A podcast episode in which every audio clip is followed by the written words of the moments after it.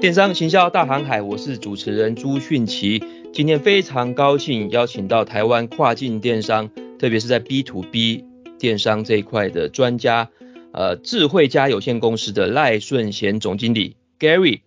啊，那个 Gary 有非常非常多的丰功伟业哈。我第一次注意到 Gary 呢，是二零一七年阿里巴巴在台湾办的十大网商竞赛哈，有一个人就穿着那个。三铁的这个衣服哈，就是骑脚踏车上台骑脚踏车，好，然后获得了十大网商的亚军。同时呢，Gary 呢也获得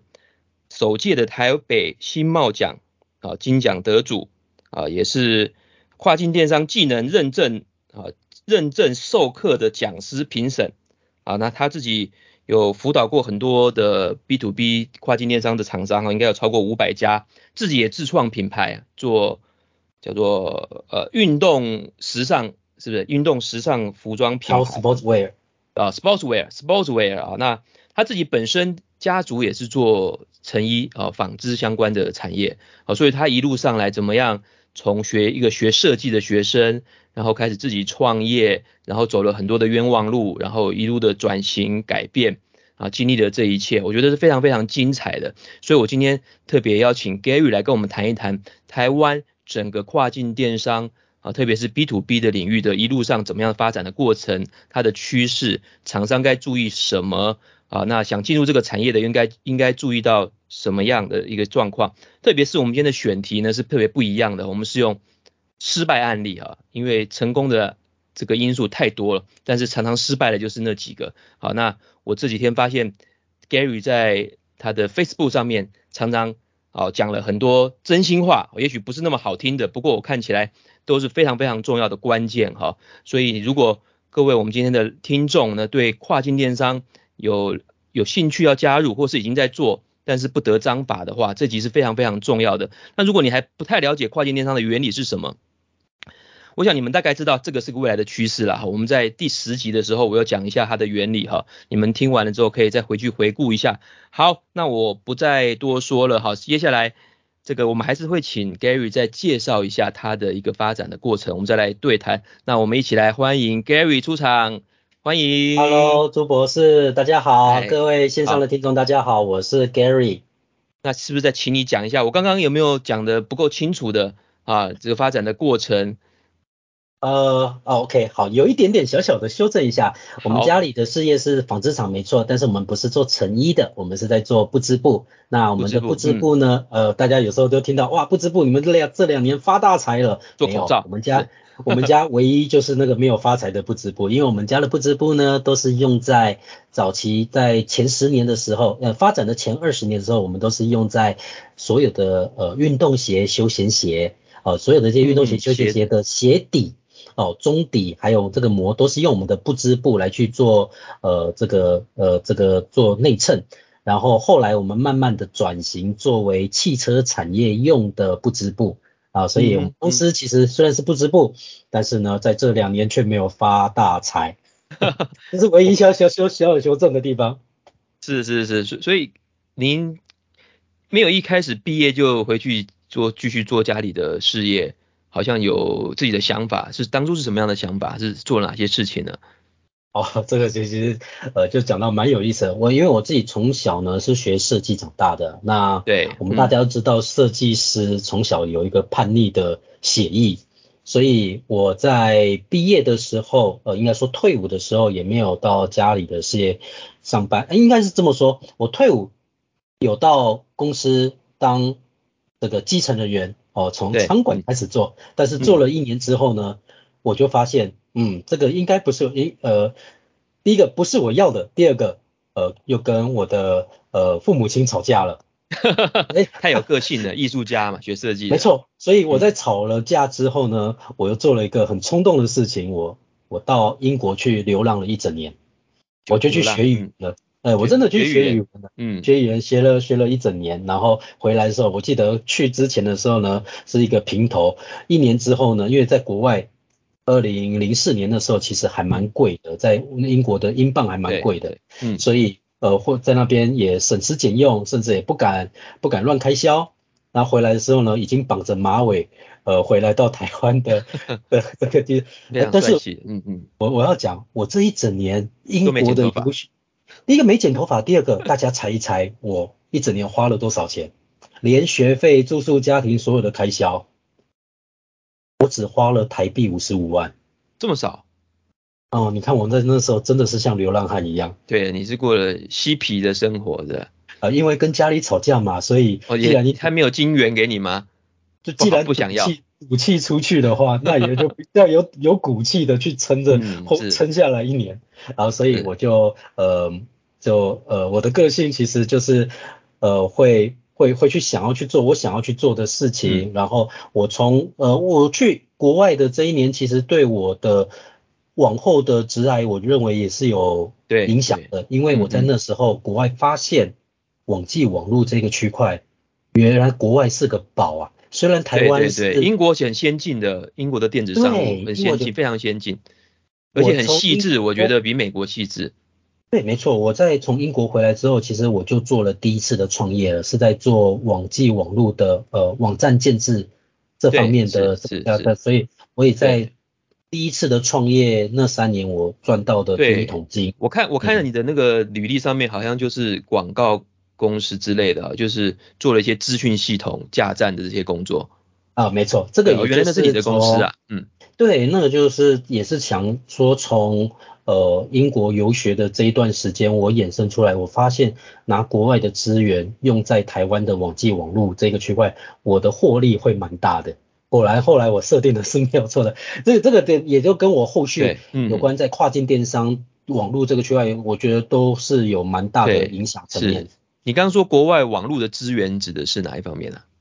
举例来说，在当时的环境，我知道台湾在有关每个网站都要都要承租虚拟空间嘛。对对。在当时的台湾的空间大约是在一年大约是在八六千到八千台币左右。对，嗯嗯。可是我在国外，我发现国外的虚拟主机商，他们有一些经销商的一些资，嗯嗯，很便宜。其实我一整年拿到的这个成本可能不到台币一千元，某一个网站，但是我就可以拿这样子，我光是网站空间的价差，我就可以有六千到七千不等的的获利，而且我帮人家做了网站，他每年还要付我租金，对对，啊，这个就会变成我把放到国外去收入了。哇，没错，原来是这样子哇！呃，所以我的第一桶金就是从这个、嗯、呃虚拟主机的被动收入来去完成的。真的是很有头脑，这个这趟出国没有白去啊，才花了五十五万就想到这么多。对啊，确实有时候你就是什么事情都不做，好好的就让头脑放空一下，而且多看看，开开眼界，是会有很多创新的。比你每天明忙忙从早忙到晚拼命的做，也不一定能够想到一些什么新的东西。好。所以这一段你做了一些资讯系统的历练，后来呢？之后，嗯、呃，之后其实回来之后也因为呃就创业了嘛，创业了这三年，那这那那三年其实、其实嗯，老实说是做的不错，我也想继续再做下去，可是因为家里的工厂在当时一次的扩产线扩了三倍，所以需要一些这个呃急需家里的人来帮忙。啊，所以我就回来，嗯、呃，再重新的再来去接管关工厂的管理这个区块。对对对，做到厂务经理啊，去管管生产的，对，管生产的业务经理。过去也从来没有，因为我一个设计师出身的，怎么会有工厂管理的经验？对啊对啊对啊，所以其实，在当时对我来说也是一个很大的一个挑战啊。那从工厂管理、生产线、良率，甚至嗯，怎么说，就是我过去接触的人可能都是。西装笔挺，可是一下子管工厂之后，我可能接触了很多是劳工的，对 劳工阶级的，不论是台湾籍的或是外国籍的，对，你就会发现、嗯、哇，我这时候其实我我我的生活好像又不太一样了。对呀、啊，然后那，那个设计师的血液在里面沸腾啊。呃，沸腾，对，所以我的沸腾呢，就用在工厂工厂的改造，改造啊，我。嗯嗯，我把过去的这些经验，用网络的经验，然后看数据的经验，我用在工厂管理，我发现有做到蛮大的一些改良啊。例如说，嗯，我在接手之前，我举例，我们公司可能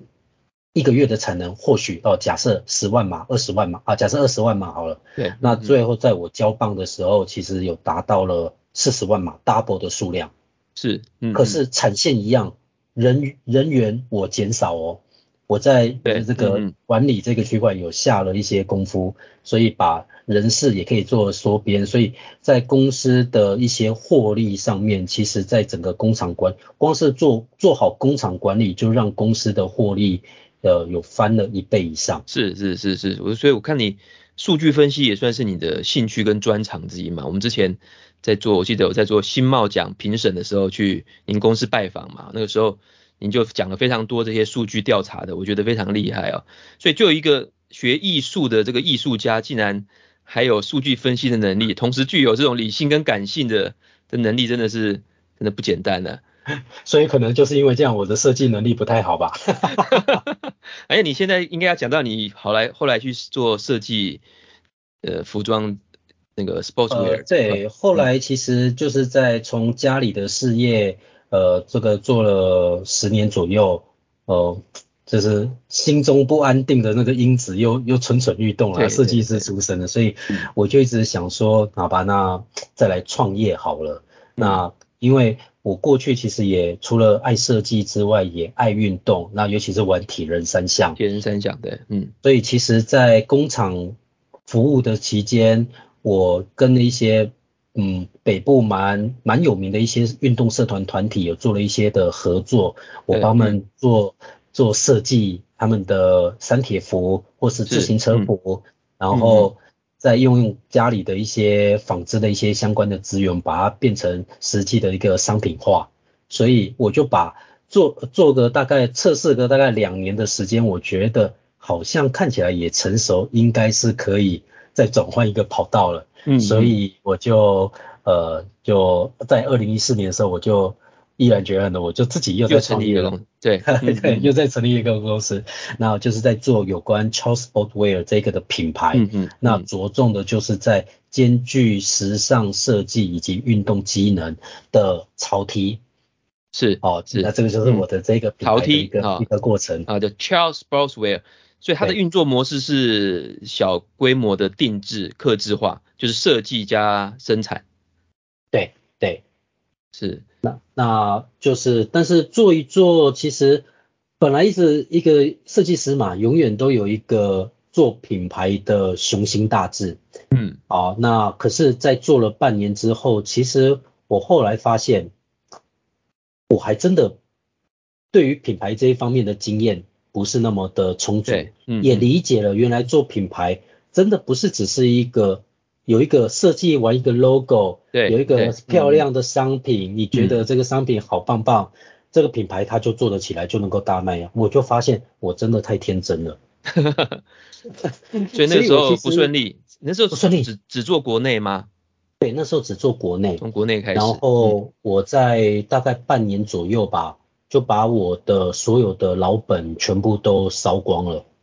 大约好像说有四百四百万左右，是四百多万，哇，就全部都烧，啊。对，而且就在半年，我当 当时好快啊，当时真的没有想过烧了这么快啊，大部分都库存，库存。大概都是呃留在这个，当然那时候对于这方面很多的一些不太了解品牌的打造啦等等之类，我就发现钱很多都花错地方了，嗯、所以。这边也想说跟大家来分享，其实不要看很多坊间成功的一些案例，更应该要看学哈，对，真的要听听看我们这些失失败的案例哦，才知道说，呃，你如何去避开失败。呃，在在打仗嘛，我们永远都一直想着，你先不要想着赢，你先想着如何不要输，输真的输到底，你什么都没的情况下，你根本连翻身的机会都没有。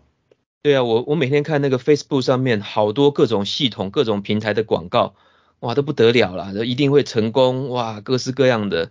哦，国内的也好，国外的也好，哇，我就觉得，哦，很多很多韭菜啊，都都都上去，啊，很多去当炮灰的，所以我们才想要做，透过这个节目，啊，来讲一些不好听，但是是很重要的话。呃，这一点我真心也觉得说，可能因为就是。那时候半年的失败案例，所以我好好的去醒思了一下我自己到底哪里做错，嗯、所以我盘点的第一件事情，我很不擅长品牌的运营，所以我在半年之后，我转换的方向，回到我专心的 B to B 代工 B to B 区块代工啊，但是我还是在做运动服饰，嗯哼，只是我方向就不要再去做品牌。那为什么不做品牌？第一个，我的资金也没不够我再去烧钱打品牌了，嗯嗯。第二个，呃，我对于品牌这件事情的的思维还不够成熟，所以我客观的这些相关条件，我认为我在当下的不适合做品品牌的打造，所以我就转换为我保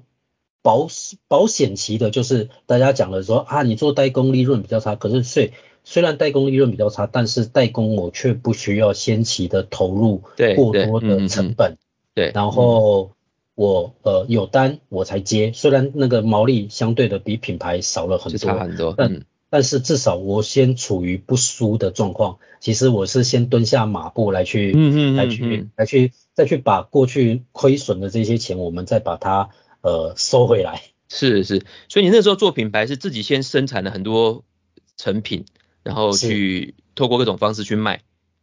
对。后来才知道，哇，根本。但是很多人刚开始创业会踩到了一个井啊，他都很有信心，说我一定会卖得掉的，怎么样怎么样很厉害，几十万、嗯、几百万就下去了。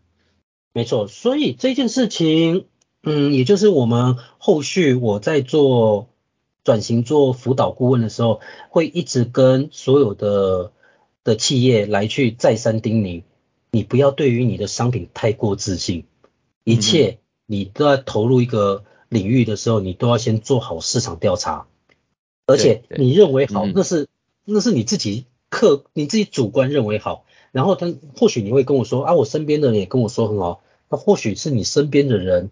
还不敢得罪你，也或许是你的好朋友不想说坏话，不想当那个乌鸦，所以他不会说出不好的话，所以也就是说，呃，简单讲，这个叫有点类似同温层嘛，嗯嗯嗯，同温层绝对不会去讲个忤逆你的话。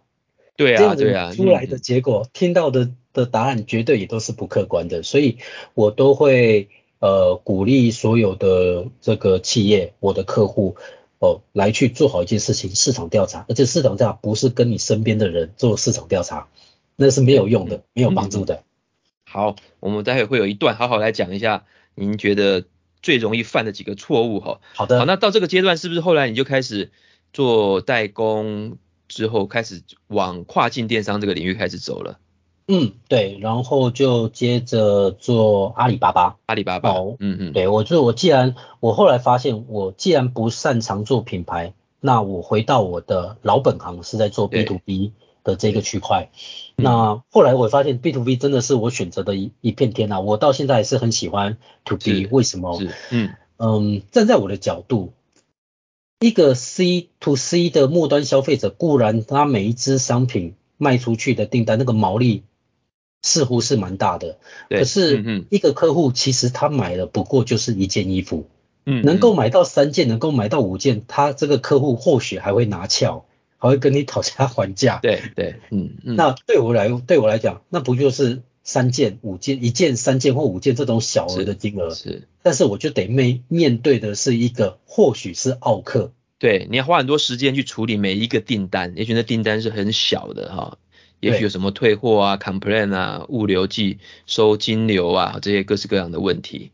每一个环节不如意，不如这个买家的意，他就会跟你做很多的客诉。对，哦，这个衣服脱纱啦，他给你客诉退货，你就发现整天在处理这些事情，我心里那时候就在想，我到底在干嘛？好，我们这边就嗯嗯，让大家了解一下。一个重点的 B to B 跟 B to C 的差异哈，刚刚 Gary 就讲到了 B to C，你就是要很有耐心的去处理每一个每一个客人，然后订单是比较小的，然后你可能订单数量很多，但是要花很多时间在处理这种人际沟通说服的方面哈。那 B to B 的好处是什么呢？B to B 对我来讲呢，就是呃跟一个客户，这个客户他可能一次就会跟你下。呃，真的少一点的可能是要去并柜，再大一点的二十尺柜，再大一点就是四十尺，甚至到 High Q。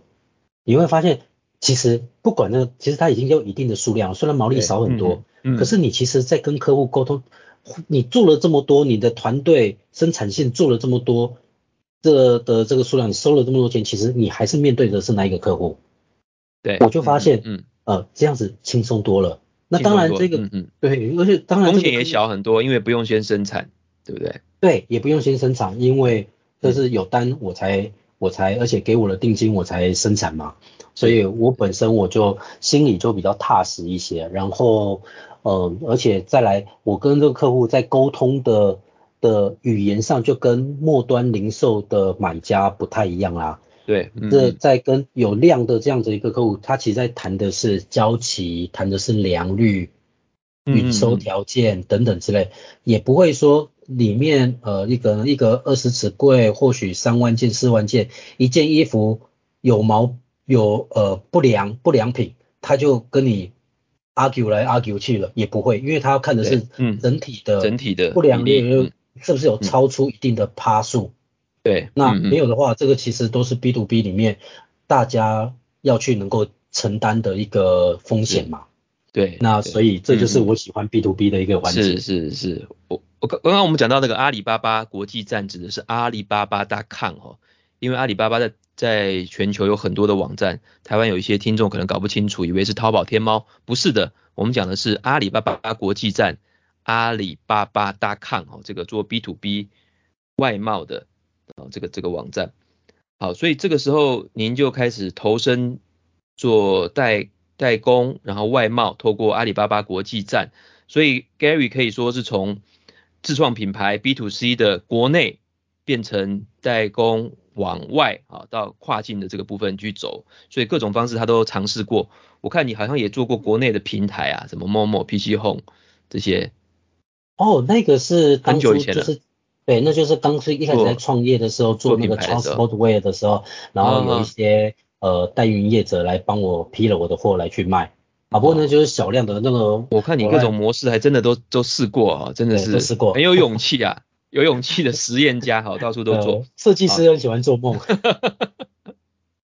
好，那那一路上后来又怎么样开始发展成代运营啊？然后到现在的这个辅导顾问是什么样的一个？呃想法，还有机遇。嗯，因为我在阿呃二零一五年的时候加入阿里巴巴，对，那呃其实算运气做得不错，可能算比较早的一批吗？算不算早的？嗯，中间中间中生代的哈，中生代的哈。那那只是说，因为过去刚才提的从呃在英国那一个时候的经验，还有我创业做网际网络，所以我加入。二零一五年加入做电商这个区块，我我自己也自认，呃，发展的速度算蛮快的，是，然后也就很顺利的在二零一七年的时候成为那一年的十大网商亚军。对，我心中只认为我一直、嗯、我一直认为我是冠军啊，因为我我公司我公司才三个人啊，在当时，对，台上的交易额可以做到很大了。呃呃，对，我觉得在那个时候，以三个人可以做到，嗯、而且这三个人两个都还是实习生，其实就我一个正职，我一个正职校长兼庄周，然后带着两个实习生去做这样的一个呃打天下，我所以我认为我拿到亚军这件事情，对于整个团队是一个蛮蛮值得 鼓励的啊，激励。那当然，嗯、我觉得这个故事也是跟很多的人来去做分享。我觉得做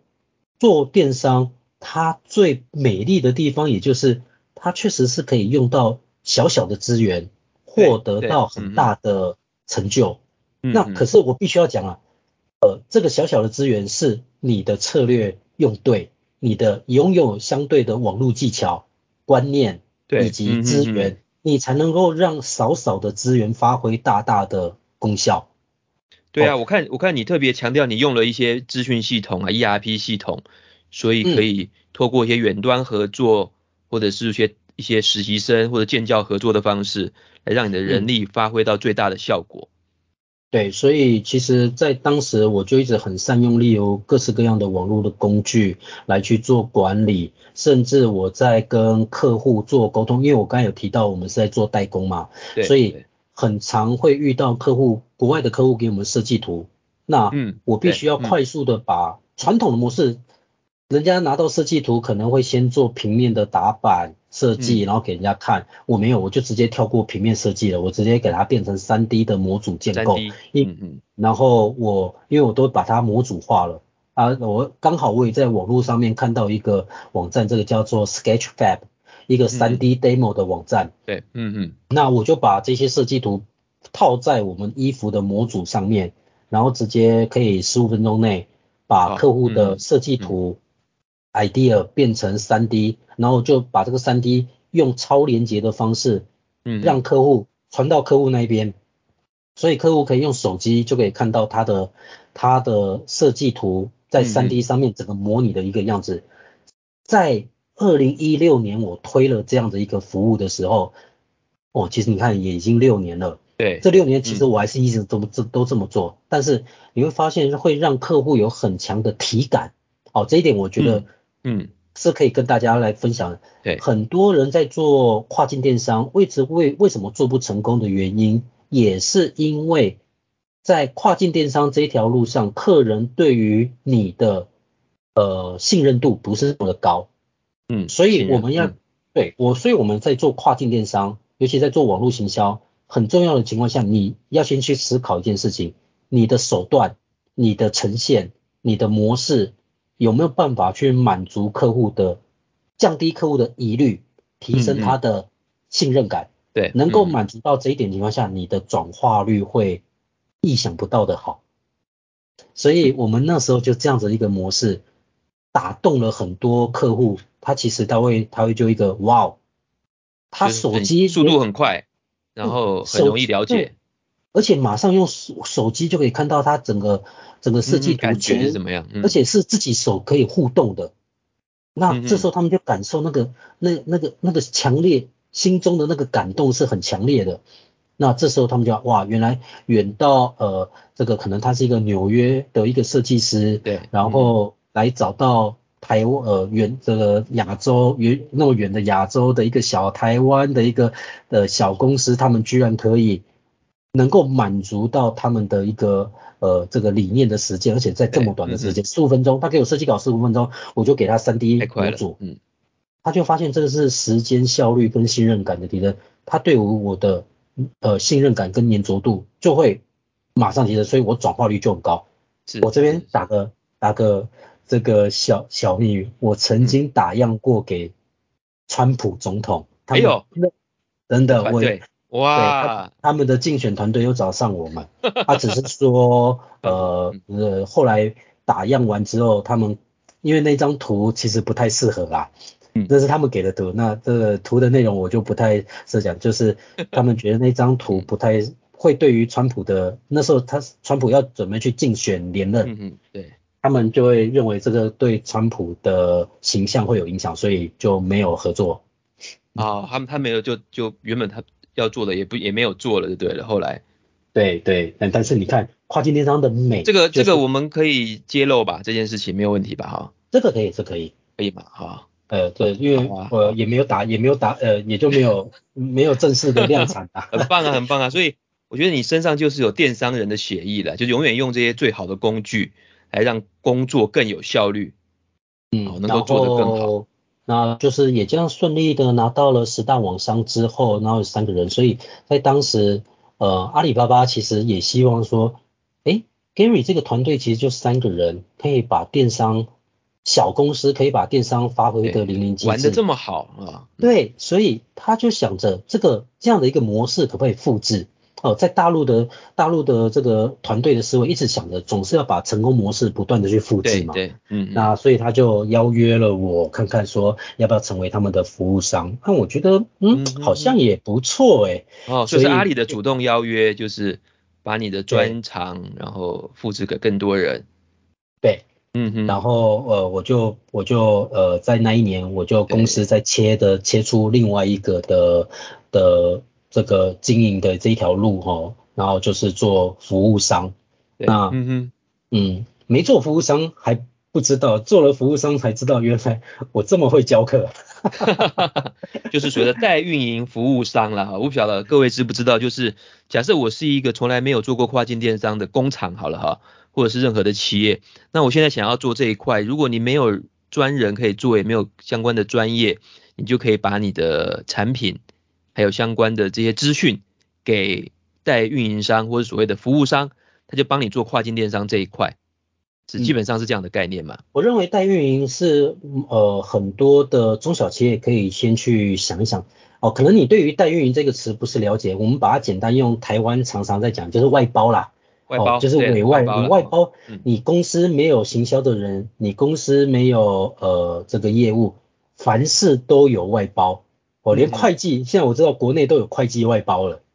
所以其实很多事情都可以外包。嗯、所以很多中小企业，如果你不知道怎么做跨境电商，你不知道该怎么，你可以先试着先来去咨询一下。其实有很多的各式各样的平台，他们里面也这些业者，他们也都有配合的代代运营商。然后呢，你们来去有透过代运营商成为你们的左右手，满足你们跨境电商的的这个这个梦想。好，这是你们可以评估的一条、嗯、一条路。所以不只是阿里巴巴啦，像 Amazon 啦，或者是像 eBay 啦，基本上也都有这样的代操。各式各样都有虾皮可能，虾皮可能也有哦，也有哦，也有国内的平台